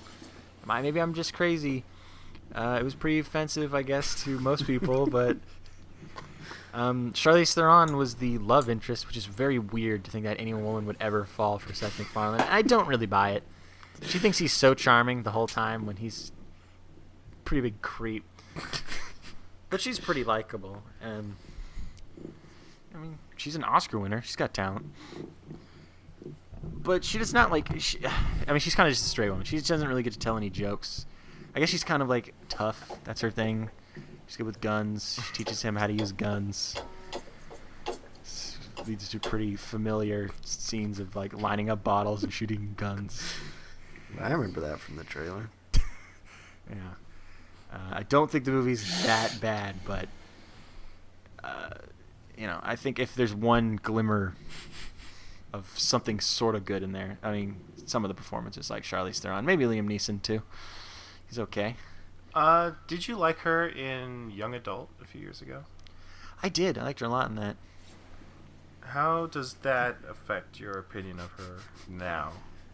Now, Yeah. Um, I don't know. I mean, I guess it shows that she has just as much potential as she's always had. So she's probably usually better than the material she's in, but there's only so much you could do with this. I don't know. It's hard. It's hard to say. Uh, I think her career ahead of this is probably good. It's probably there's probably some good performances ahead. Yeah. She's not uh, like a Halle Berry type where you get an Oscar nomination and then it's all over. She's No. she's ha- she's had some good roles over her career. She just somehow got wrangled into this thing. Yeah. See, wrangled you in. can That's do good. it. This is why you shouldn't feel sorry for Cameron Diaz. I don't. Why are you trying to talk me out of empathy I for just another? feel like it's weird. I don't get like why her of all people. I, f- I feel bad for all of women in Hollywood. Okay. I mean, there's, I mean, there's plenty of women that are making a mark for themselves that are talented, like Yeah. on TV now. You know, like shows like Orange Is the New Black or American Horror Story. Like, there's roles for women more so than ever right now. So I'm not gonna start like sit down and be sad for Cameron Diaz out of all people. I just don't think she's talented enough for me to be for me to give a shit. Uh, how about Jennifer Connelly and Noah? She's like the ghost of that movie, just popping up in the back of the. It's like barely even there. It almost feels weird to even nominate her for this. Oh God, what can we say? I guess she is fine. hmm She seemed Uh, concerned about what Mhm. was going on. It's just you know, in a movie where like everything got fucking nuts and pretty much everybody got to go pretty crazy except for her. Uh, I guess it's it's probably pretty tricky to to make that role memorable at all. And she didn't really make it. But you, you know, she did her best it's just hard to be the, the voice of reason in you know a container of insanity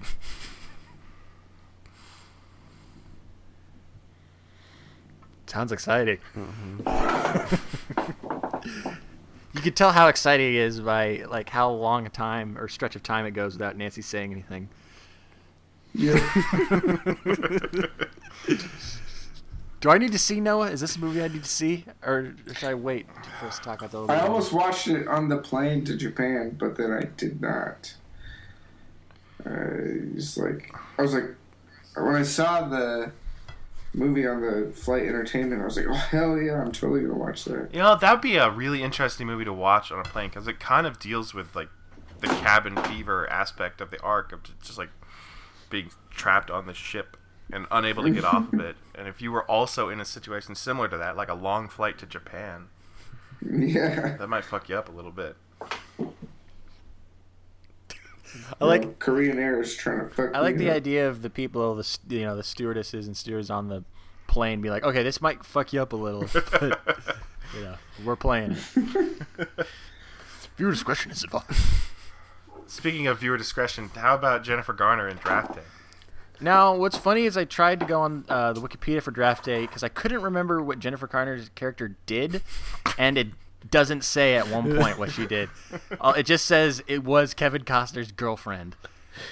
so they Um, weren't is- married they weren't married. She was some other executive, and he's always saying stuff like he's I'm, I'm gonna make this move, and she's just rolling his eye. She's rolling her eyes, and rolling being his yeah, eyes, whatever. sticks her fingers in his face. But she's basically just a bitch, and I feel like Jennifer Garner does a f- fairly good job of playing that type. Just getting a little old now. Uh, not a great written character, but um, I don't know. She does okay. more excited to talk about Draft Day as a movie than Draft Day by its performances. Um, Okay. Yeah, I mean, s- s- serviceable. Not going. Is this another case where she lives up to the material? It's just not that great material. I think so. Yeah, because I was I was wondering recently, like, is Jennifer Garner a good actress? And then I saw that Men, Women, and Children movie, and even though that movie's pretty bad, I mean, she was pretty good in that. So I was like, okay, so she is good sometimes. Um, but this this is not a, that is not a great movie. She's doing she's doing the best she can. Okay. Um, finally, we have Zoe Saldana, played Gamora. I think that's it. The green alien in Guardians of the Galaxy. You know, it's just another her as an alien role. Who put this on the list? I did because you told me to. Okay. I like that performance. I like the characters in that movie. I don't remember having a reason to tell you to. Yeah, it, it was pretty offhand. You're just like, eh, just put on Zoe Saldana Okay. And you never did, so I was like, well, I guess we got to get five nominees, even though I guess we didn't. But I guess I don't know. She has she has at least one funny line that I can think of. Uh, she gets to do cool action stuff. She doesn't have to do any awkward, sexy stuff. is that, Um. a, is that a plus or a negative? Uh, That's a plus. Okay. I, I always, I always feel weird when it's like everyone's suiting up and then she's like, I've got to be like naked or something, or just like someone will look through a window and like there's her butt, just for whatever reason, mm-hmm. just to get your attention Just to let the audience perv out for a little Yeah. bit. like Emily Blunt doing those push-ups in Edge Tomorrow. So it sounds like Emily Blunt and Zoe Saldana. At least I think Zoe Saldana is is does a pretty good job. I feel like those may be too too good. Okay. Sure. So let's work from there. Uh, let's work from the two Jennifers. Uh, How much? Uh, I feel like we Jennifer can't give it to Noah. her. She's, just feels so non-existent in that movie. Don't think we can give it to her. okay. I, I I guess I could say Jennifer Garner's pretty deserving of the award. Okay. All right, let's go with that. Let's- Yeah, it's, it's fine. Category is fucked.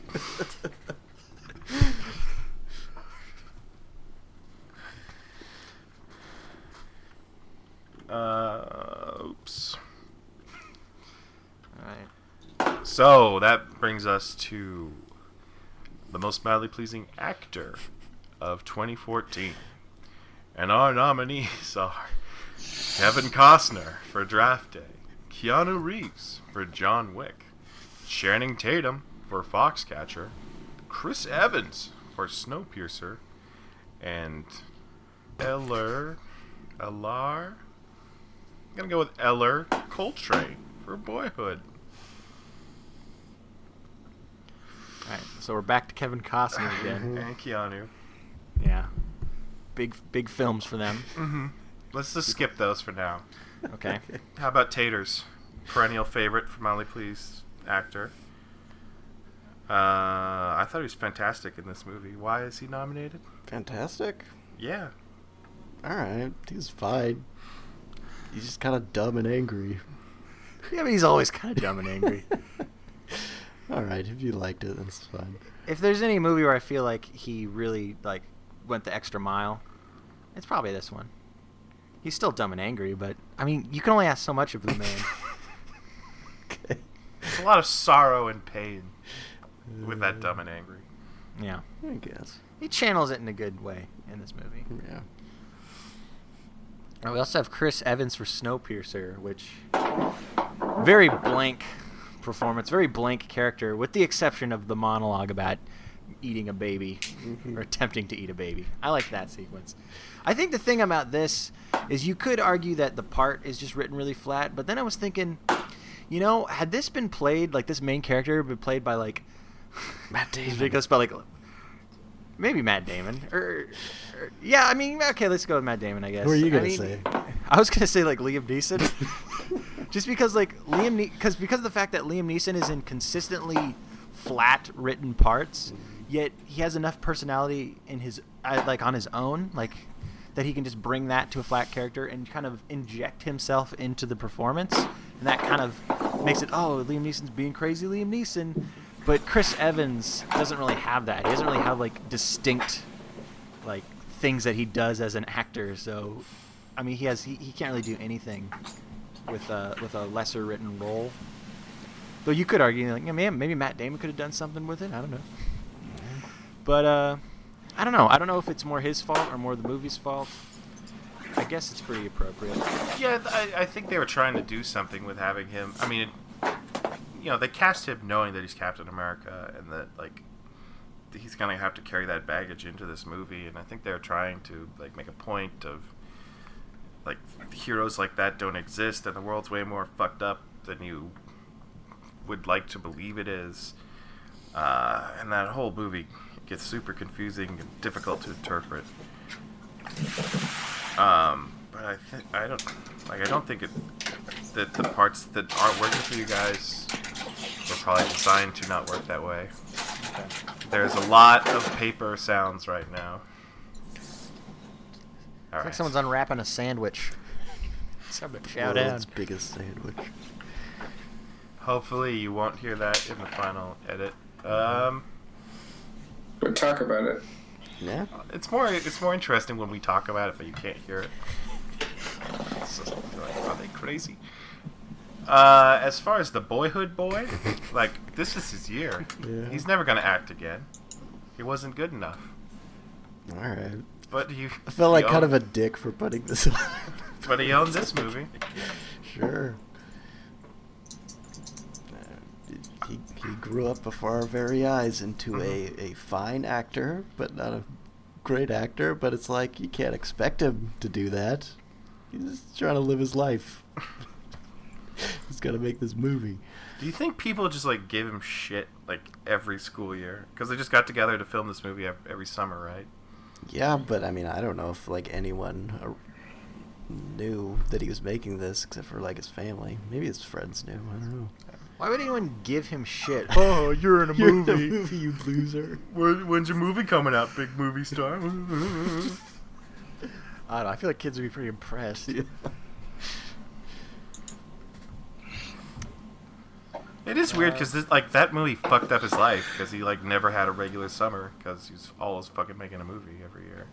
Ah, maybe it's worth it. Maybe I don't know. It's not like it took all summer, right? Probably had a, a couple weeks. Probably. Probably. Okay, good. Uh, when it comes down to a winner, I don't know. I come back to the first two guys, which I know isn't exciting. I will commend Kevin Costner for doing an okay job in Draft Day when Draft Day is a pretty terrible movie. Uh, though I, I do recommend if you're a Seahawks fan, you, you might want to check out a little bit of it because it's pretty funny because they're the bad guys. they have the number one pick. Boo. What, what, when was is this based on a real story? No. it's basically Yeah, because we never had the one. Chi McBride is the owner of the Seahawks, and I don't know. There's like this quarterback that a lot of people like want, but like he's like a huge Johnny Manziel douchebag, and he has this blog where he talks about all the chicks he's banged. it's like it. This sounds awesome. Meanwhile, like Kevin Costner wants to get the number one draft pick, and he wants to draft this guy, some defensive player, but everyone's saying like, "Oh, he's not that good." But Kevin Costner's like, "I see a lot of potential," and like this guy who he wants to draft is like the nicest man in the world. He's played by Chadwick Boseman, and like. Like there's this one clip of him with a football, like after he like scores a touchdown and he throws it into the crowd. And like, what is he doing? He's such an idiot. He's like, he was giving that to his sister who had cancer. it's like they do everything to make it seem like all the people that Kevin Costner wants to draft are like saints, whereas the people that the Seahawks want are like fucking evil. But like everyone wants Kevin Kevin Costner, like the whole Browns organization and Coach Denis Leary want Kevin Costner to draft the douchebag, but he doesn't want to draft the douchebag. It's really stupid, but it's kind of entertaining. And you know, Kevin Costner, this is a bad movie, and he's doing an okay job. So, how about how about uh, John Wick? How is Keanu Reeves' performance um, when compared to the rest of the movie? I'd like to know. He's, he's probably as good as anyone else. All right, is it written just like okay? I mean, It's it's very minimally written. Written, yeah, It's it's, written it's- very okay. It's it's. I mean, the backstory of John Wick is that like some of the stunt choreographers that had worked with him on movies like The Matrix were like tired of the bullshit, and were like, we're gonna show everyone how to do cool stunts with guns in a movie, so we'll just make our own one. And so mm-hmm. they got together and brought Keanu Reeves in, and they basically just made a movie that justifies a bunch of gun-related fight scenes and they're like long, cool fight scenes. Uh, it gets kind of exhausting, and you wish they would mix it up with other ways of fighting I instead of think just the stunts were that impressive. He just like shoots people over and over again. I want to see something ridiculous, some over the top. hmm But they're just like not that. It just wasn't that fun to watch after a while. Uh, but as far as you know, the John Wick character. He's this guy who's had his uh, wife die, and like all he has left to remember his wife is his little cute little puppy. Uh, and Theon Greyjoy comes by and he fucking kills his little puppy, and it's you know he's so sad. puppy.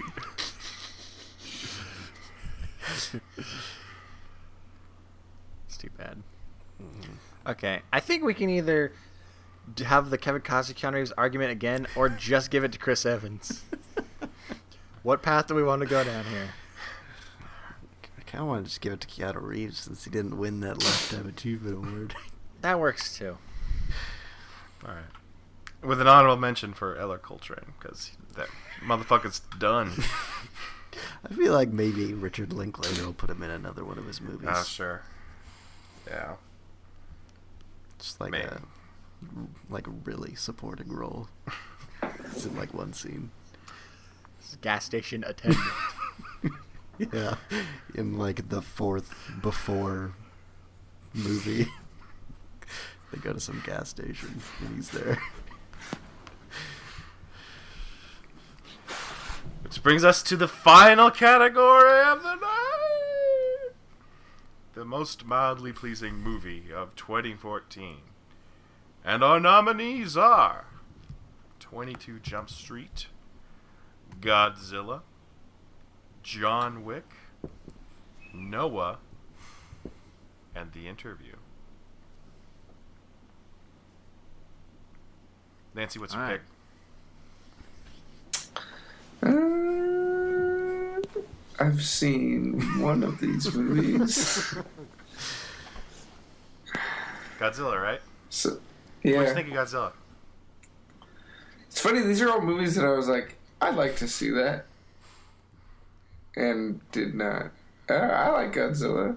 I wish there was more Godzilla, but I think you always do. Um, Ken Watanabe's great. Okay. As It's pretty guy who good. just wants to see them fight. yeah. Just let them fight.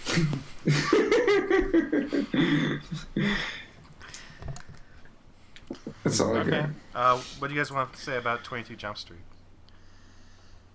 I feel like they couldn't. They didn't do nearly as much um, as they did with the premise of the first movie. The first movie, I thought it was really great seeing the characters how they like didn't fit into the high school scene. That I don't think that gimmick really worked as well for college and the route they went for Channing Tatum with oh he fits in really well with the football guys like that wasn't very interesting to me. There was some good some good comedy set pieces. I liked uh, when they're tripping on drugs. That was pretty good and I liked all the jokes about how, you know, again, very self-aware that this oh sequels are never as good as the the previous films. So I thought that was clever. Uh, I'd say overall I liked it, uh, but I was a- I was a little disappointed that they didn't they didn't do more. I thought there's a lot of untapped potential. Mhm. Mhm. Mhm. I hear you. I hear you. Um, John Wick. I, I mean, I, I feel like I kind of already made my case for it. Mm-hmm. Colin, you want to make your case against it? There's just like it doesn't. just like nothing original about it. Just like such a bare bones action movie, and I don't know how that makes it. Like, just didn't make it enjoyable for me. You didn't like the like weird criminal underworld that they were doing? There's a criminal underworld in every action crime. yeah, yeah, movie. yeah. But it's not usually like with a weird like hotel run by Lance Reddick and like all the weird rules and stuff they set up. That, that was kind of fun, I guess. Okay, there's there's one like kind of fun thing in the movie. I guess yeah, I guess like I liked all the actors in it. Just playing tough guys. Yeah, a lot of HBO actors in this movie. Yeah. Uh, Noah. Noah's fucking crazy. Just like a weird movie. It was like it was a lot more Lord of the Rings than I was expecting for a biblical. When did you guys watch this movie? Did you guys see this No, in we theaters? rented it from Redbox like a month ago. Uh, you know, for this very award Oh, ceremony. I see. Okay. So again, there are rock monsters. there are hella rock monsters. There's more rock monsters than Jennifer Connelly in this movie. like, by far. Is there any other like fantastical creatures, or is it just the then Really? the rock monsters and then the big crazy storm? I feel like it's mainly just rock monsters. There, yeah, there are some like animals that I guess like don't make it to the boat or whatever. That's why we don't have them around anymore. Like early Like on in the movie, unicorns? there's like an armored dog. That's right. what the fuck is an armored dog? Like knight armor? They're more like scales. Yeah, But like, Like an armadillo? yeah, comparable to an armadillo, but Okay. dog-like. They didn't make it. Didn't make it. They get Was there a scene of them not making it? yeah, they get totally fucked up by Ray Winstone. Oh no! Who's he play? Just like an asshole. Yeah, Just trying to fuck with Noah. he's like uh, Cain's descendant. Is that right? I have no idea. Uh, the, the bad brother who was totally willing to kill his brother in the Bible. That's Cain. Yeah, I think Cain killed Abel. But who killed the rock monsters? Well, they did. Um, Ray so, Winstone. so check out. Here's the plot of the movie. Noah's with his dad. His dad gets fucking killed by Ray Winstone. Noah grows up to be fucking savage. Uh, we get a flashback to olden times when a guy with a sword sticks in the ground, shoots a giant fireball, kills like a million people. It's awesome. Angels get sent down to Earth and turn into rock monsters because they're not loyal enough to God. Um, Noah walks to this mountain where he meets Hops. Uh, Anth- Anthony Hopkins, Oh, Anthony Hopkins. uh, Hops. who tells him, "Check it out, I'm crazy old, but uh, do whatever God tells you to do." Noah's like, "Gotcha," and then like a bunch of rock monsters show up, and they're like, "We're gonna build the ark for you," and he's like, "Cool, cool, cool, cool, cool, cool, cool." I'm gonna yell at a bunch of people, uh, and like the days go on, and like the rock monsters do all the work, and Noah just yells at everybody. He doesn't like really contribute too much, except when things need to get savage, like when. Uh, like uh, the his oldest son is hooking up uh, with Emma Watson from the Harry Potter movies, uh, but he's got two other sons who are like, if everyone's gonna die, can't you like at least get two other girls so that we could like, have wives too?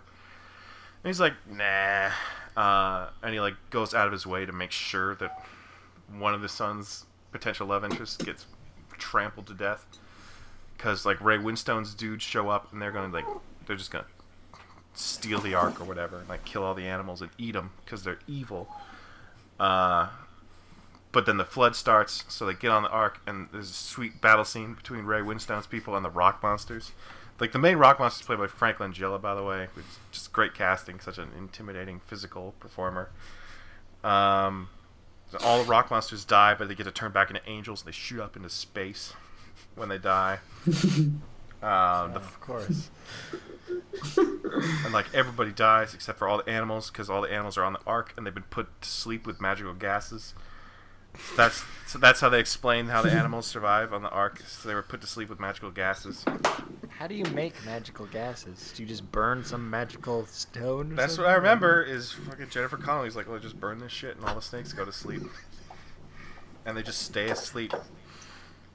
Uh, and then the ark goes out to to the water because there's water everywhere, uh, and everybody's dead except for Ray Winstone, who's all hurt, but he's able to sneak on board.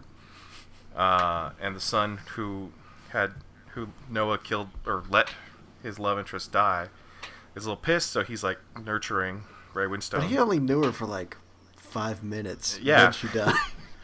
but he's still like this is enough for me to totally betray my dad but it's actually like okay because noah is going fucking nuts on the boat uh oh and he's totally killed some people i think his body count was 12 i think i counted i was counting every time noah killed somebody i think it was 12 Jeez. um, and so like they're on this boat for at least half the movie, and he's going crazier and crazier and crazier, and eventually he decides uh, that because of everything he saw that humans are supposed to die out and go extinct as a species, uh, which is bad timing because they just found out that uh, Hermione, who was barren before, uh, is totally pregnant with eldest son's kids, and so Noah's like, check it out. If you give birth to a son, I'm gonna kill that, or a daughter, a daughter, I'm gonna kill that baby immediately. But if you give birth to a son, it's like whatever. He'll just be the last, the last human being. So like, ev- they spend a long time trying just to calm Noah down, but he's just going nuts, and like everybody's hella afraid of Noah. And eventually they give birth to the baby, and he he can't kill him, and they crash, and he gets fucking drunk on wine for a long time. And eventually the kids go back and they find him, and he's all naked and drunk. They're like, "Check it out, we're starting civilization again." He's like, "Cool," and that's Noah. The movie sounds Probably the most anyone's ever talked about Noah. You did forget like the one part of the movie that like actually felt like a Darren Aronofsky movie, where Noah's just like telling his kids this big long story about the history of the planet up to that point, mm-hmm. How much And can Scott- Noah know about the planet? and planet? it's got like this cool like what would you call it like I don't know this weird effect like time lapse I guess. I don't know. It looks really cool. Is it like Noah flying through space or something? No, it just like Teaching shows like the entire like evolution, like frame by frame of like Earth. And Okay. it's it looks cool. Not as cool as in the Tree of Life, though. I guess. Didn't even have rock monsters in Tree of Life. Yeah, That's true. it's that stupid dinosaur. So should we just give it to Noah? I, I have never, I haven't seen Noah. I thought we were more inclined to give it some of the stuff we've seen. Yeah, maybe that's a better idea. Should we give it to I, don't I thought it'd be. I definitely thought it'd be Godzilla. Mm. Pretty mildly pleasing. I mean, we had a whole podcast about how mildly pleasing it was. Sure did. I know that wasn't the intention of the podcast, but that's where that conversation went. I think I ended up giving it three and a half stars. Yeah, even though I expected you to give it lower, she seemed so down on it. Because I, I liked the stuff it did right. More than I thought it would. Hmm. Yeah. I don't know. I have no interest in seeing Noah now. I'm just saying. After that, that Didn't- sounds like a. Didn't sell you on it? I have like sounds like way too much 100% work. interest. so sweet. It's pretty nuts. Like, he becomes the villain of that movie at, at about the halfway mark, and it doesn't really redeem him. Hmm. Like, if the moral of that story is like, pff, don't be chosen by God, it's gonna fuck everything up for you.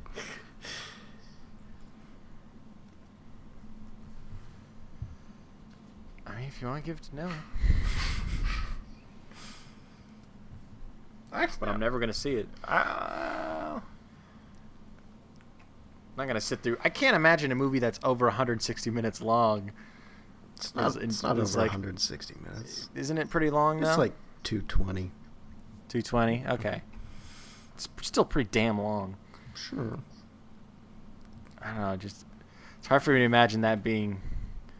I, I just feel like that'd be irritating after a while. But I don't know. I mean, I didn't see it, so I mean, it's not um, it's not great. it's No. just savage. It felt like a yeah. savage. Okay. I guess what was the problem with Godzilla? I guess it was that the main character was crazy bland. It's and- a, the whole cast like was all the characters were pretty bland. They had no stake in anything. And the one character that everyone was interested in, Godzilla, is the character we got to see the least. But when we did see him, it was fun. Should have had more Bryan Cranston, I guess. He should have been the main character. Uh, like a part where he rides Godzilla. It's like, get him! Has up. that been a part of any Godzilla movie? You think? Uh, probably. That sounds pretty good. I'm sure it's happened. Maybe it happened in that one where there's all those Japanese people that had like Power Ranger powers. I, I, I- I guess it's not right. It's more like Matrix powers. Dude, whatever you say. so should we just give it to Godzilla? Godzilla or Noah? I'm happy giving it to Godzilla. We all saw it. We all saw it. Makes it a group effort. Right, yeah. So that ends the Mildly Pleased Awards for one more year. Uh, 2014 was a big year for us at the blog. Everybody here, you know, moved or got a new job or graduated from something or started doing something they'd never done before. Uh, so we're gonna spend a little little while talking about that year. We're gonna do some some movie lists. We're gonna do some album lists. We're gonna do some TV show lists, maybe a video game list or two. Uh, gonna keep keep things interesting, and it's not like there's much else going on in January. If nothing else, it's a good time for uh, reflection and and also finding your way to move forward. Um, so I guess I'll leave you for now, and I'll speak to you again soon. Farewell. Guess it's true, I'm not good at a one night stand. But I still need love, cause I'm just a man. These nights never seem to go to plan. I don't want you to leave, will you hold my hand? Oh, won't you stay with me? Cause you're all